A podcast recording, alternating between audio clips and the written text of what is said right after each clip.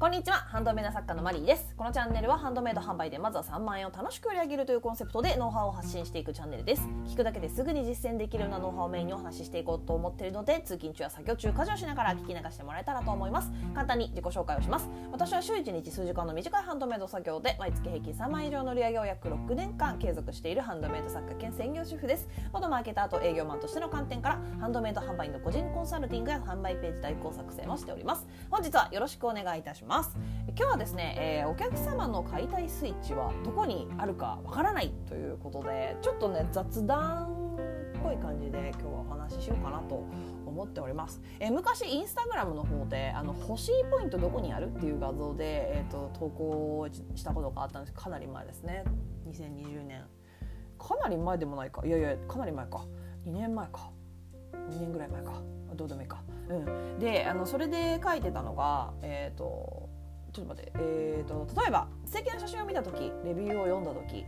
お客様からのレビューを読んだ時ですね、作家の考えに共感できた時、使用シーンが鮮明に思い浮かんだ時、作品にまつわる歴史などのバックボーンに感動した時、作品に使われている素材の良さを知った時などなど、えー、こんな風に購入したいと思わせるポイントを複数設置して、どんどんお客様の欲しいという気持ちを盛り上げて購入まで後押ししていきましょうという投稿だったんですけど、これね本当ねあの決めてってひゃくにんお客様がいたらひゃくにん全員違うぐらいに思ってた方がいいと思っていて、だからあの抜かりなくやっていきましょうということが言いたかったんですよね。抜かりなくっていう言い方だとちょっとなんかあれだけどねそうあの本当に一目惚れで買うお客様ももちろんいるんですよ、いるんですけど、あの素敵だなと思っただけで買っちゃうお客様もいれば、素敵だなでも素材ってどうなんだろうってそこに飛ぶ人もいるし、あでもこの作家さんって売れてるのかな、人気があるのかなっていうところから入ってくるお客様もいるし、えこれサイズどのぐらいなのかな、サイズがこのぐらいだったら欲しいなって考えて、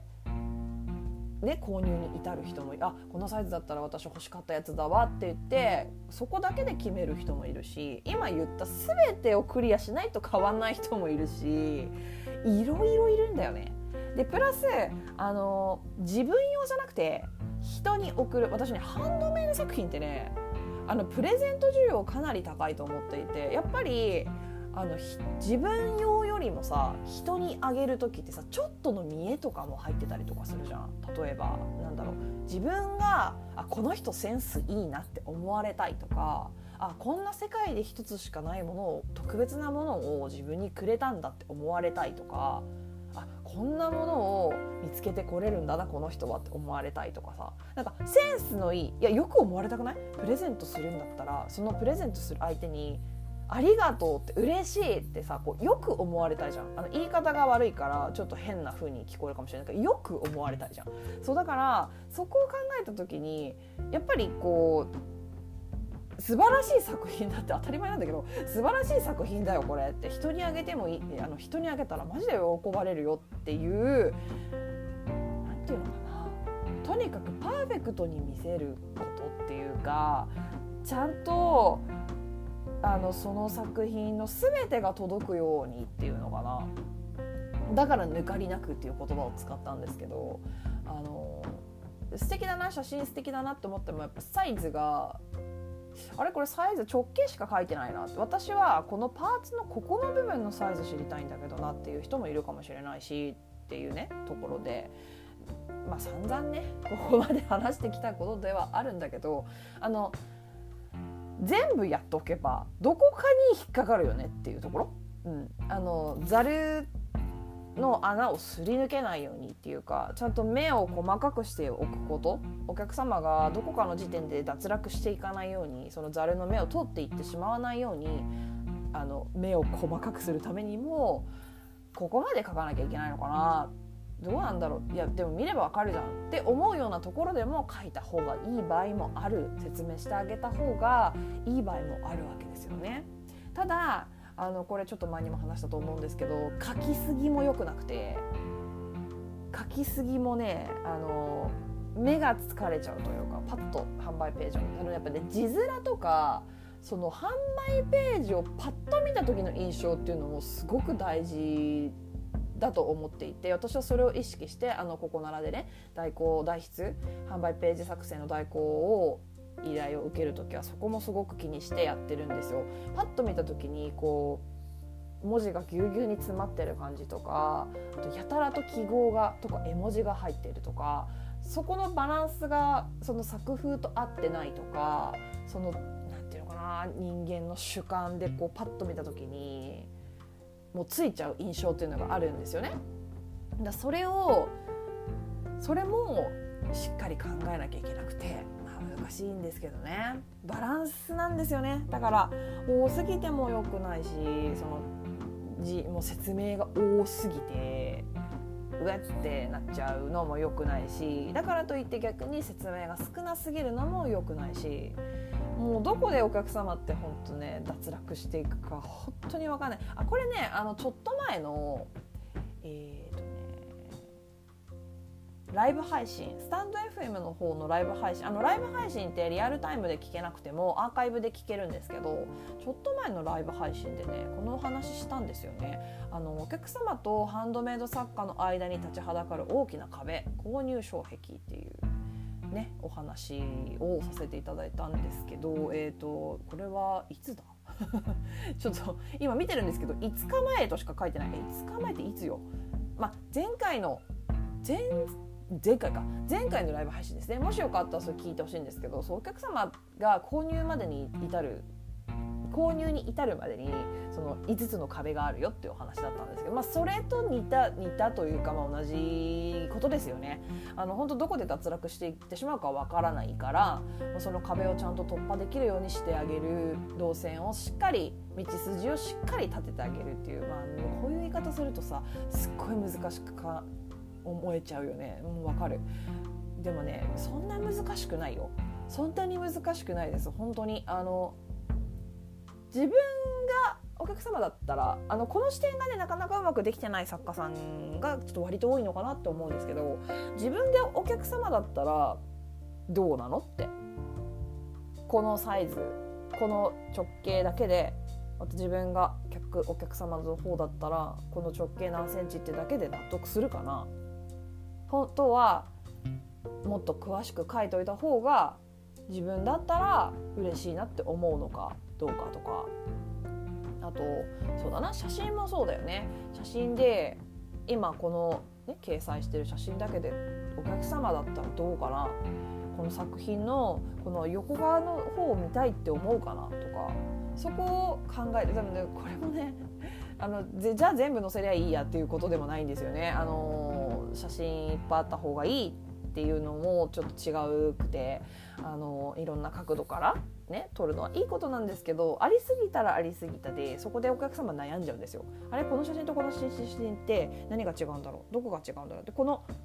どうなんだろうこうなんだろうっていう考えさせる時間って絶対に長くない方がいいんですね、うん、短い方がいいので、だからこう難しいねいや難しくないんだよ、難しくないんだけど、うん、だからそういうところ、あのとにかくその網の目を細かくしていきましょうっていうところ、本当にお客様があこれ欲しい買おうって決めるポイント、買いたいスイッチ、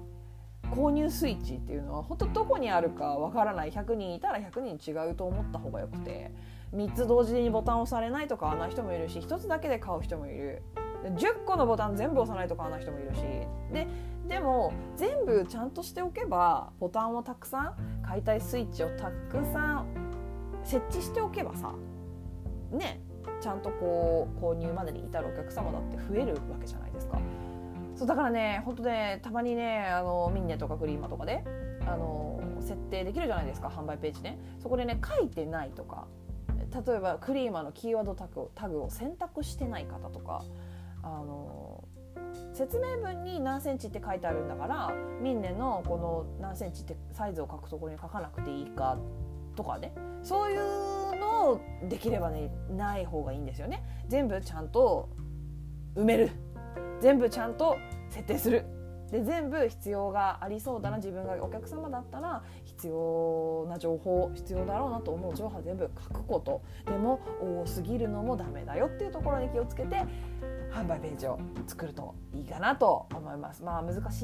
く聞こえるのかもしれないけど、でもねやっていけばいくほどあのお客様からの声とかもいただけるようになってくるので、うん、あの改善しながらねどんどん作品をどんどん出していけば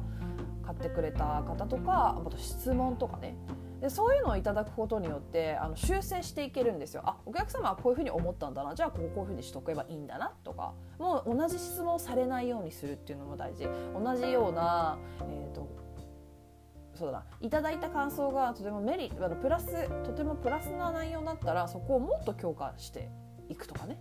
そういうふうにあのやっぱお客様の声からどんどん修正もしていけるので、とにかく最初の方は売れないと思うんですよ。売れない期間ってあるんです、絶対にあるんですけど、ちゃんと出していって改善しながら、こういうのだって今これ聞いてるってことはちゃんと学んで勉強して販売売り上げ上げていこうって思ってるっていうことじゃないですか。そうだからそういう人がね全然結果出ないっていうのは絶対ないと思うんですよ。絶対ないよ。だって学ぶ意欲がある、意欲がある人が何も成長しないってそれはないので、うん、だから大丈夫です。やっていってこう分かってくるもの、そのうち絶対できるようになること、あのつまずかないようになるので、あのいいんですよ。転んでもどんどん転びながら立ち上がり方を覚える、結構よく言ってるんですけど、本当にそれ大事なので、それでね楽しくやっていきましょうということで、今日はまとめとかもなくこのまま終わりになりますえーとどんなご質問にもお答えしていきますので、えー、Twitter の質問箱とか、あとスタンド エフエム のレターなどでお気軽にご質問送ってもらえたらと思います。えっとね、スタンド エフエム の方さっきも言ったんですけどライブ配信をしております。あ、さっきじゃないな、えっと、ま、えつい最近の、うん、言ったっけあれわかんない、うんえっと、ライブ配信してるので、あのリアタイであの来てく、来ていただけ、遊びに来ていただけたら、その場でご質問とかにもお答えしていますので、ぜひね、スタンド エフエム の方、えーと、アプリでダウンロードしていただいて、登録して聞く形になるんですが、ぜひ遊びに来ていただけたらなと思います。えー、もしまた聞いてみたいなと思っていただけましたら、フォローよとか、いいねとか、あと YouTube でしたらグッドボタン、チャンネル登録をしてもらえると励みになります。では、ここまでとなります。また次回お会いしましょう。最後までお聞きいただきありがとうございました。さようなら。